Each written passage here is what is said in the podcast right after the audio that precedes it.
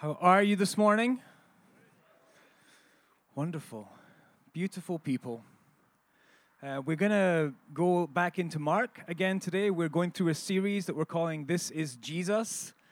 We've talked about it that we have a conviction that in all times, but particularly in these times, uh, when a lot of the quality of our society and culture is very broken uh, full of fear and division. And uh, we think the most important thing for human beings to connect with is the person of Jesus Christ, because he is the one who truly brings us uh, what is true and what is right, gives us the power to live well in community with one another, uh, to seek to love God and love our neighbors. Uh, he tears down walls between enemies and makes them brothers and sisters. And so we want to know him, you know, not just about him, we want to know him. And this is what this is all about that we are seeking together to intentionally turn our faces toward God with receptivity, with open ears and open hearts and open minds. And say, Lord, teach us, show us who you are, and let us see who we are in that light. Both the difficult things, but also the tremendous and beautiful things what it means to be a human being made in the image of God. Amen. So we're going to go into Mark chapter 10. It's in the booklet if you want to follow along. Uh, or if you have a Bible with you, whether that is paper or electronic, you can follow along there also. Mark chapter 10, 17 to 31. And here's what the gospel writer Mark tells us. As Jesus started on his way, a man ran up to him and fell on his knees before him. Good teacher, he asked, what must I do to inherit eternal life? Why do you call me good? Jesus answered, No one is good except God alone. You know the commandments. You shall not murder, you shall not commit adultery, you shall not steal, you shall not give false testimony, you shall not defraud. Honor your father and mother. Teacher, he declared, all these I have kept since I was a boy. Jesus looked at him and loved him. One thing you lack, he said. Go sell everything you have and give to the poor, and you will have treasure in heaven. Then come, follow me. At this, the man's face fell. He went away sad because he had great wealth. Jesus looked around and said to his disciples, How hard it is for the rich to enter the kingdom of God. The disciples were amazed at his words. But Jesus said again, Children, how hard it is to enter the kingdom of God. It is easier for a camel to go through the eye of a needle than for someone who is rich to enter the kingdom of God. The disciples were even more amazed and said to each other, Who then can be saved? Jesus looked at them and said, With man this is impossible, but not with God. All things are possible with God. Then Peter spoke up, We have left everything to follow you. Truly I tell you, Jesus replied, no one who has left home or brothers or sisters or mother or father or children or fields for me in the gospel will fail to receive a hundred times as much in this present age homes, brothers, sisters, mothers, children, and fields along with persecutions. And in the age to come, eternal life. But many who are first will be last, and the last first. So I want to make a quick comment before we dig in, because uh, there's there's this little section early on that the guy comes and says, "Good teacher," and it's a little controversial. People find this a little challenging when he says, you know, he gets called good, and Jesus says, "Why do you call me good?" No one is good except God alone. This can often lead to this kind of conclusion that Jesus is saying that he's not God. Uh, you know, I've read a lot of, about this. Uh, Jesus, in the entirety of the New Testament, is proclaimed as being being God in the flesh uh, without sin, even though tempted, etc. So, once again, as Melody mentioned, we've got to be careful we don't take one small part and start making uh, extrapolations from a small verse without understanding the whole counsel of Scripture. So, there's a lot of debate about what he means when he says, only God is good. One thing is perhaps he's just trying to turn this man's attention to God the Father. Uh, another thing is we've noticed in Mark that Jesus seems a little bit uh, unwilling to let people know who he is. You know, he's telling people when he heals them, don't tell anybody. You know, he's trying to keep kind of a lid on his true identity because he has a whole mission to accomplish before things get serious. And that's coming when he is going to be truly revealed as the Lord um, with what results from that. Um, but just wanted to mention that first. Because um, this morning we're going to do this. We're going to ask together with this man who came to Jesus the question that he asked What must I do to inherit eternal life? What must I do to inherit eternal life? Think about it now. This question What must I do to inherit eternal life? Ask it, perhaps even as if for the first time, afresh, anew. What must I do to enter into this reality? And it's interesting, the question, you know, one big part of Bible study is just to look and see what words are there. And this question, this concept is woven all the way through the passage. He says, What must I do to inherit eternal life? Then we hear about treasure in heaven. We hear about entering the kingdom of God. We hear about being saved. And then once again, we hear in the age to come, eternal life. This is a kind of the core of this passage. And if we believe that such a thing is possible, then I think that every single one of us would want to know how to access this reality. And that was certainly the attitude of the man in the story. It's amazing just how Mark describes it uh, very intentionally. Jesus was on his way, a man ran up to him, out of breath, found you. Uh, and he fell on his knees before him. There's like, he's keen. And then he asked the question there's an intensity. This man is all ears. He, he, he adopts a posture of openness.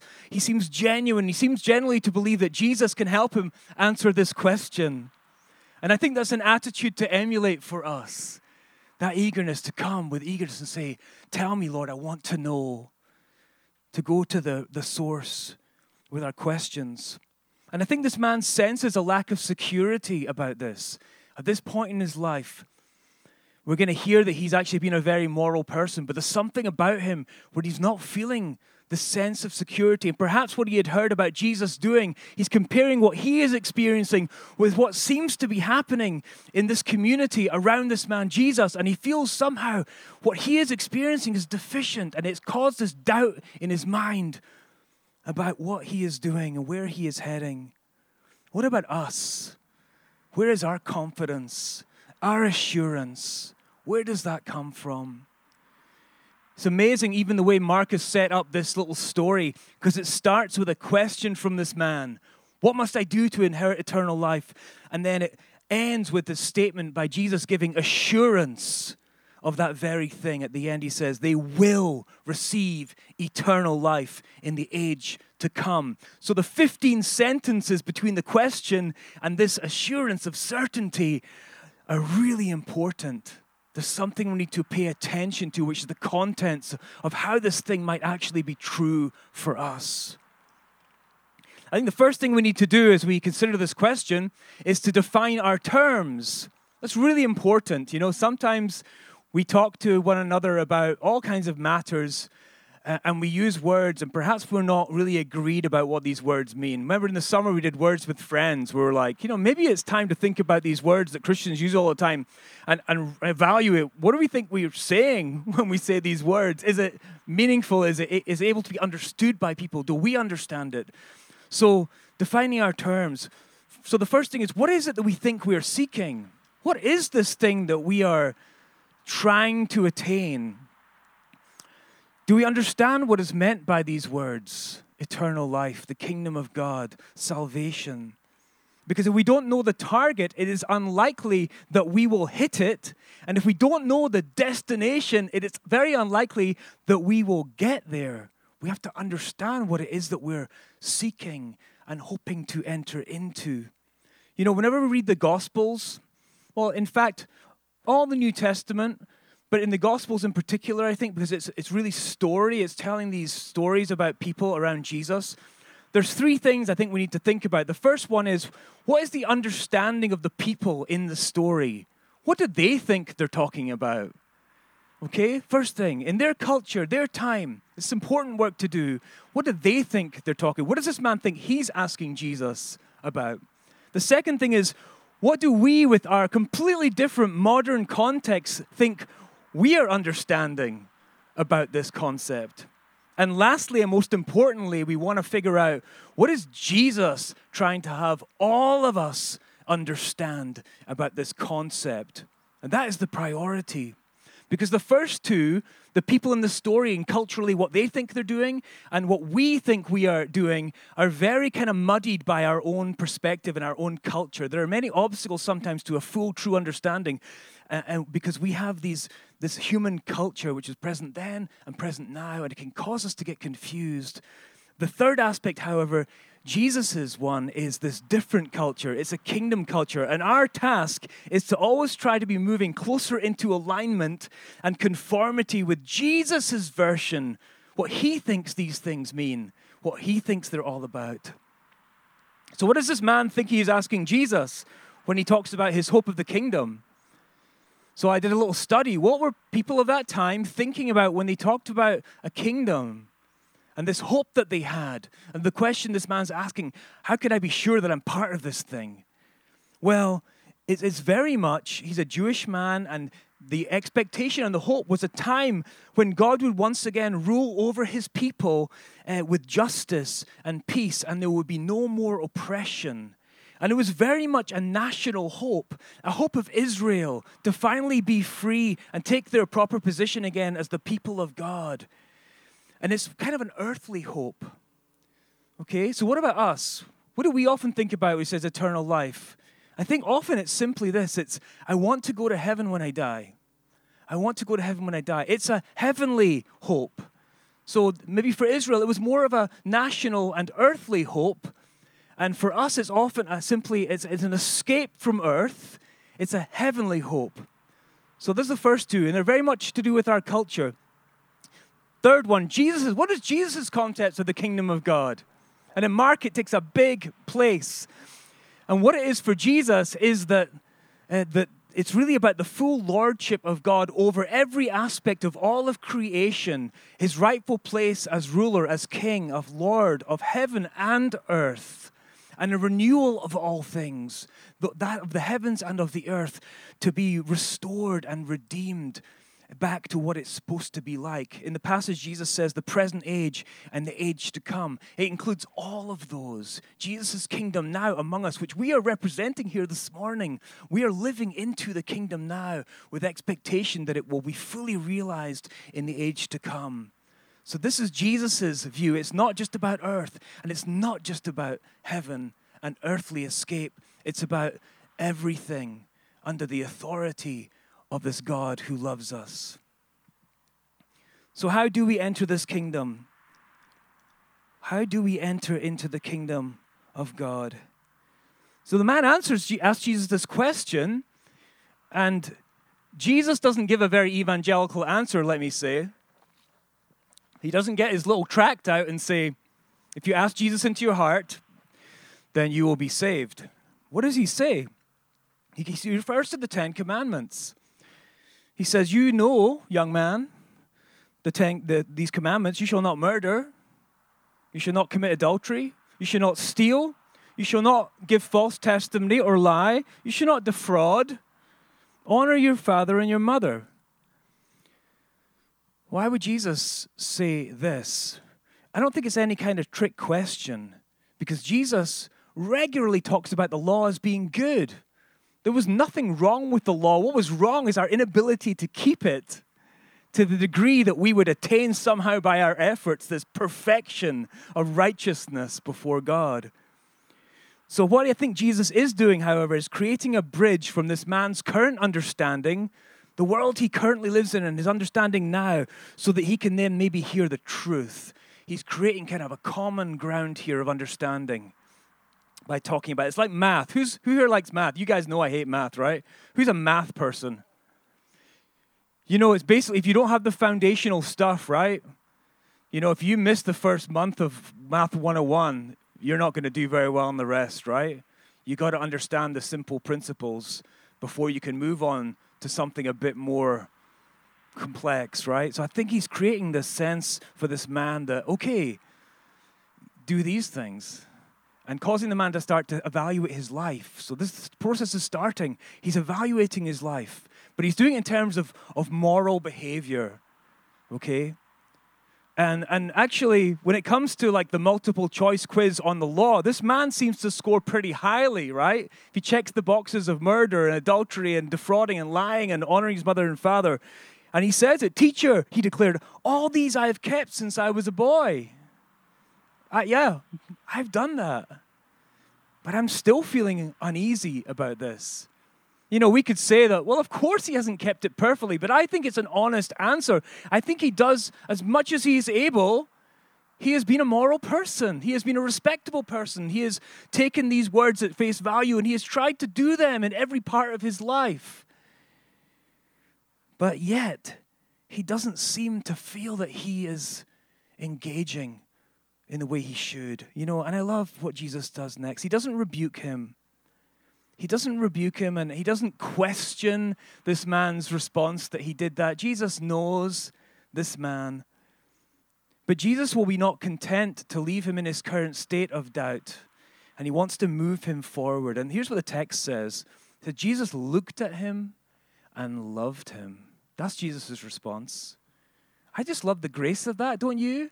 So many religious leaders would go like, I don't think you've kept the laws right? Jesus just is with him. He knows, and he looks at him, and he loves him. This is the only time in the Gospel of Mark where Jesus is said to actually love someone. This is a pinnacle moment. This is a like a little moment in the history of all of humanity where something beautiful was happening in this connection between the created, this one, this this person who's made by God, and then God in, in the flesh in Jesus. He looked at him and he loved him and he says, One thing you lack. Go sell everything you have and give to the poor, and you will have treasure in heaven. And then come follow me. At this the man's face fell he went away sad because he had great wealth. He had great wealth. Why was he so sad? What was going on there? You know, it's interesting. You, you have this kind of set of laws. This man said, Well, I have kept those. And you could really think that maybe Jesus here is just giving him three more laws to keep, right? Sell your stuff now, give some money to the poor, and follow me.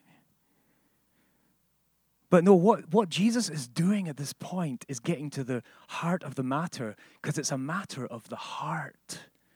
It's not about what he has not chosen, not done externally. It's about what's happening in this man's heart. To what is it attached? To what is does it have most affection, a love? Uh, what is the central place of his heart's desire? And that's what Jesus wants to find out. It's a heart check. So Jesus looks at him, Jesus sees him, and Jesus loves him. And because Jesus loves him, he will tell him the truth, as hard as it might be. Jesus' understanding of the kingdom means a total giving of oneself to this kingdom, to this Lord. Full allegiance, full entering into abandonment too. And this man was stuck. This man was stuck because he had this weight of, for him, it was wealth, it was resources, it was uh, his possessions. That maybe it didn't start that way, but Jesus could see that somehow this was now something that he needed to divest himself of in order to move forward. Remember a couple of weeks ago we talked about cutting your hand off, plucking your eye out, and uh, I'm glad to see everyone has all both feet, both hands, and both eyes. As far as I can tell, no one took it too literally, right? But the concept was the life of the kingdom that Jesus presents and gives us is so important that nothing else matters in comparison to it. Not even really cool motorcycles.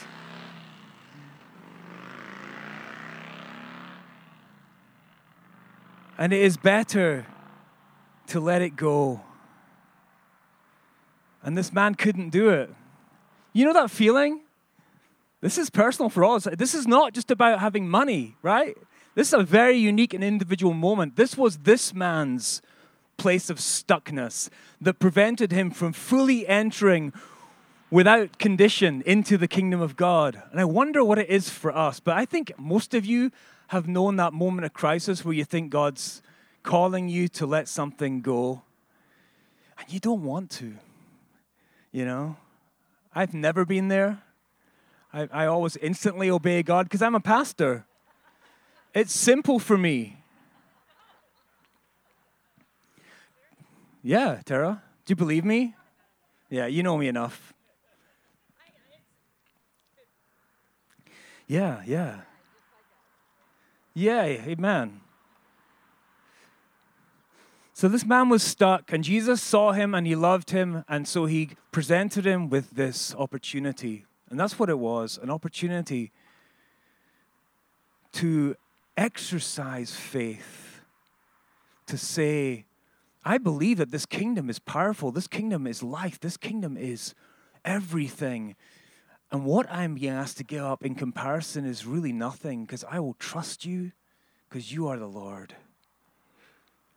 So, how, how do we enter the kingdom? The disciples are like freaked out. Once again, understanding the culture is really important because there was an understanding that to be wealthy at that time was to be righteous. Even in the Old Testament, we see some Old Testament characters, and there's somehow a correlation between their uh, earthly wealth and their favor with God. And so the disciples are kind of freaked out. They're like, this dude, he's got problems getting into the kingdom. What about us? We like don't have any kind of the like the benefit and the respectability. They're probably thinking, I don't think I've kept all the commandments. This dude did, but like, and he's wealthy, he's favored by God. And so they ask, who then can be saved? Who then can be saved? And Jesus looked at them and said, With man this is impossible, but not with God. All things are possible with God. So here's how Jesus would tell us we enter into this kingdom it's two things it is a gift to be received, it is a gift to be received, and it is a life to be embraced. It is a gift to be received and a life to be embraced. With man, this is impossible by our own effort, whether it's through moral behavior. It, it, is God who makes the way, and He offers it freely to all of us. Offers it freely to all of us. This man was feeling that things were complicated. I'm sure he, in his mind, his moral life is almost like the checklist, right? Where he's, he's keeping this balance of good and bad and exhausting self examination constantly to see if he had infringed on any kind of law that would cause him to be diminished in his ability to be a righteous person. And Jesus is telling him, Step off of that treadmill and come to me, and I will freely give you life. Because with man, this is impossible. With God, all things are possible. So it's a gift to be received. Our part is simply to surrender. We surrender. God's part is then He adopts us, He redeems us, He transforms us, and He brings us resurrection. So, second thing, a life to be embraced. You know, I think it's interesting that Jesus gave this man this specific command to sell all that he owned and then give to the poor. It doesn't say give everything to the poor, but it says be generous to the poor and follow me. And, and really, this man, what he pointed to in response to Jesus as far as why he should be able to enter the kingdom was what he had not done. Okay? I have not murdered. I have not committed adultery. I have not been a liar. I have not defrauded people. And Jesus is calling him to something completely different. He's calling him to positive action, to forward motion into the kingdom by concrete action. And, and so to sell your things is to say, like, this is not valuable enough compared to what I risk losing, and I'm going to divest myself of it because I'm going to trust what Jesus said. The second thing is, we'll be generous to the poor. Matthew and Luke fill in details about this man. We hear that he's rich here. Matthew tells us that he is young. You know how foolish young people are, right? No, right? Okay. And then he is a ruler. So he's actually a man of power. Think about this. If the kingdom, as Jesus said, is composed of all of the people, the fact he specifically says give to the poor would lead him into a community and an experience of community that he's never encountered before, right? He's a ruler, he is wealthy, he is separated from the greater community. And Jesus says, Go and give to the poor. It's, so it's an embracing of the kingdom to be with the people who formerly he was able to be distant from, lording it over, being greater than him. So it's a gift, and it is a life to be embraced. So, finally, a question Are we willing to listen to Jesus? To trust him? And by our obedience, put our trust into action? To follow Jesus, to embrace this countercultural life of a disciple? Jesus looks at us and he loves us and he communicates to us those things which are hindrances to our full engagement with the work he is doing in his kingdom right now. And that's very individual. As I said, today's message is not whatever you've got in the bank, get rid of it and give it to the poor. It is very individual. What, what places are, might we be stuck from entering fully into the kingdom of God? And I love Peter.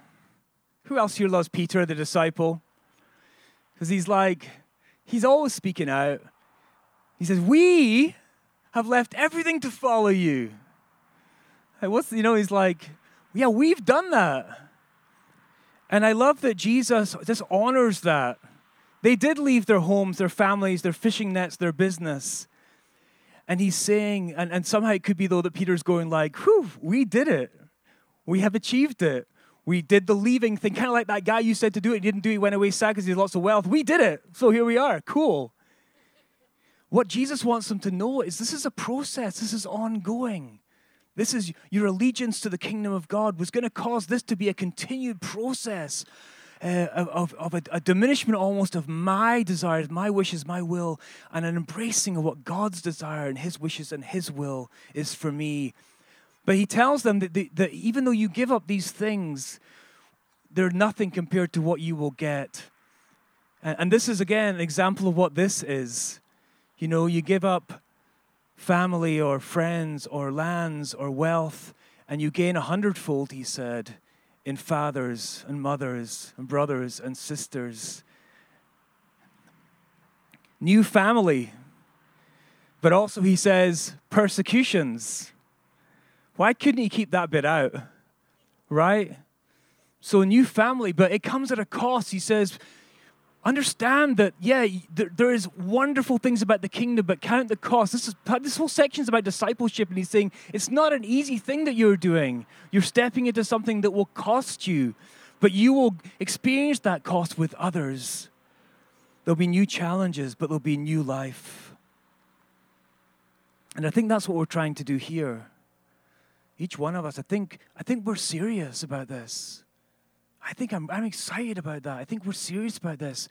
We understand that we are frail, we're not strong. Each one of us alone, you know, we all have our challenges, our struggles. We all have our moments where we're like, no, God, I'm going to keep your arm's length right now. This just feels too much to ask me. But we're all on that journey and we're doing it together.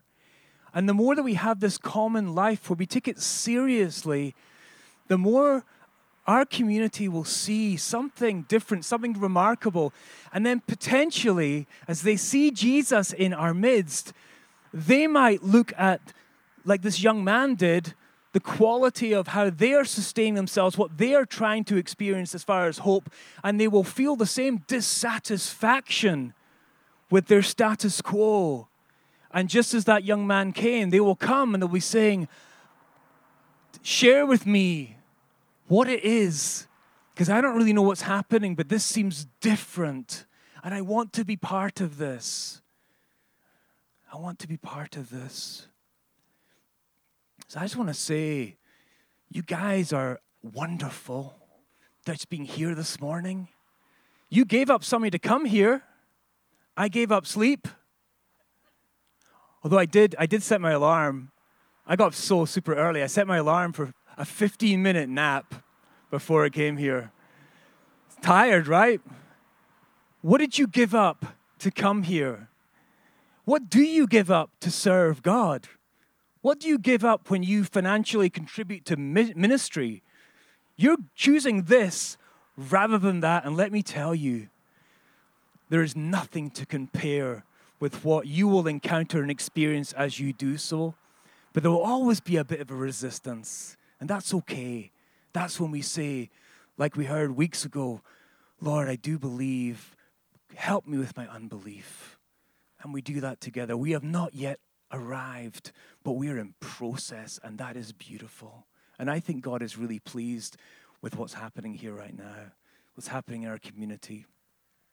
The kingdom is here. The kingdom is here. It's a gift, and it is a new life to embrace, to be a disciple. We're going to have communion now, which is the best place to come to kind of respond with a physical act. You know, we're going to eat some, a little bit of bread. We're going to drink a little bit of wine. No, it's grape juice. And we're going to, in our own way, at his invitation, come to the table and say, I want to be with you. I want to follow you. I want this in my life. Even though we don't know what the future holds. As Jesus and his friends gathered around the table, Jesus alone really knew what was coming.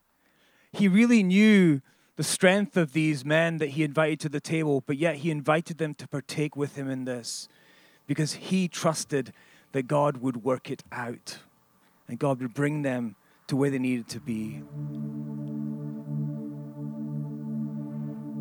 All we have is Christ, and He is sufficient.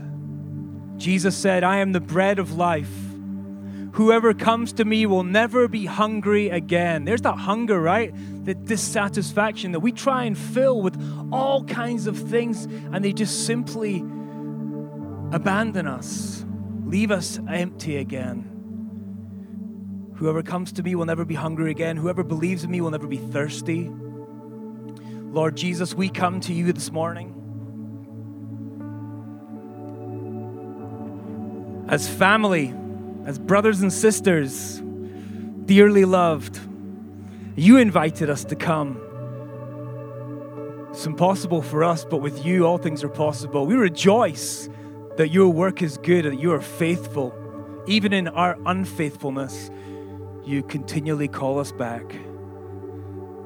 You forgive.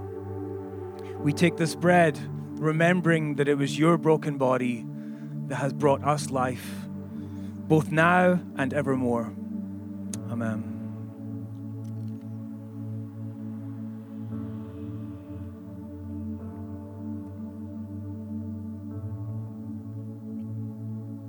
And Lord, we give you thanks for the radical truth that our sin has been taken from us. There is no more condemnation. We do not need to be ashamed or hide in the shadows. Lord, you are the one that sees us perfectly, loves us eternally, and cleanses us completely. Therefore, we can have courage to live boldly Thank you, Lord, for your forgiveness. Amen.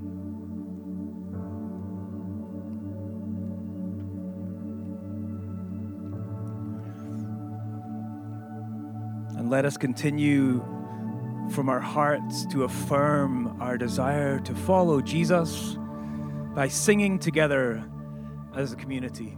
Let's sing.